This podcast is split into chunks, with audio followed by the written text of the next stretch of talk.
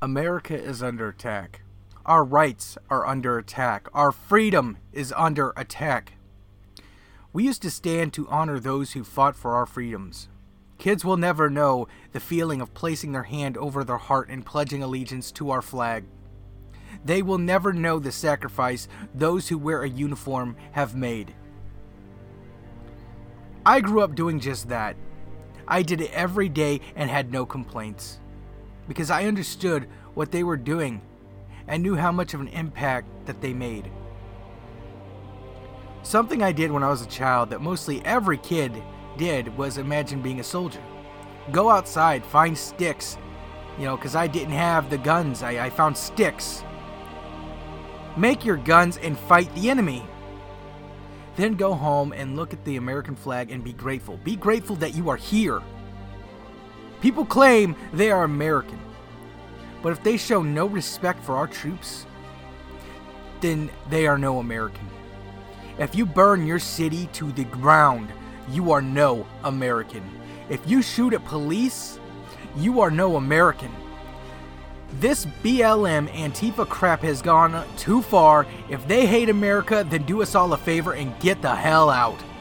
I don't know about you, but I will never teach my kid or have someone teach him that BLM is good, Antifa is good. I'll be damned if my child is taught his own race is bad. We are equal here. This is our country. We run it. Whether you believe that or not, we run it. We run the economy. We run the stores, the shops, we run the government facilities. Us, Americans, we do. We have choice here to fight this Biden administration, fight the left, and those liberals. I see everyone so glued to a screen, they don't know what's going on in the streets. They sit and watch news and get spoon fed lies. You want change? Make it. Go and out and fix your damn communities. We have so much, but know so little. I am sick of race running my home, sick of black and white, sick of it. Slavery, slavery was going on far before America was founded. As a matter of fact, Africa was a was huge in the slave trade and even captured Romans and other Europeans. That's a fact. Slavery of any kind is awful. And it's great it's abolished.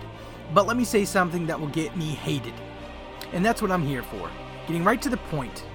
If we did not bring Africans here, they would not be as they are with us today, educated and living life in this great nation.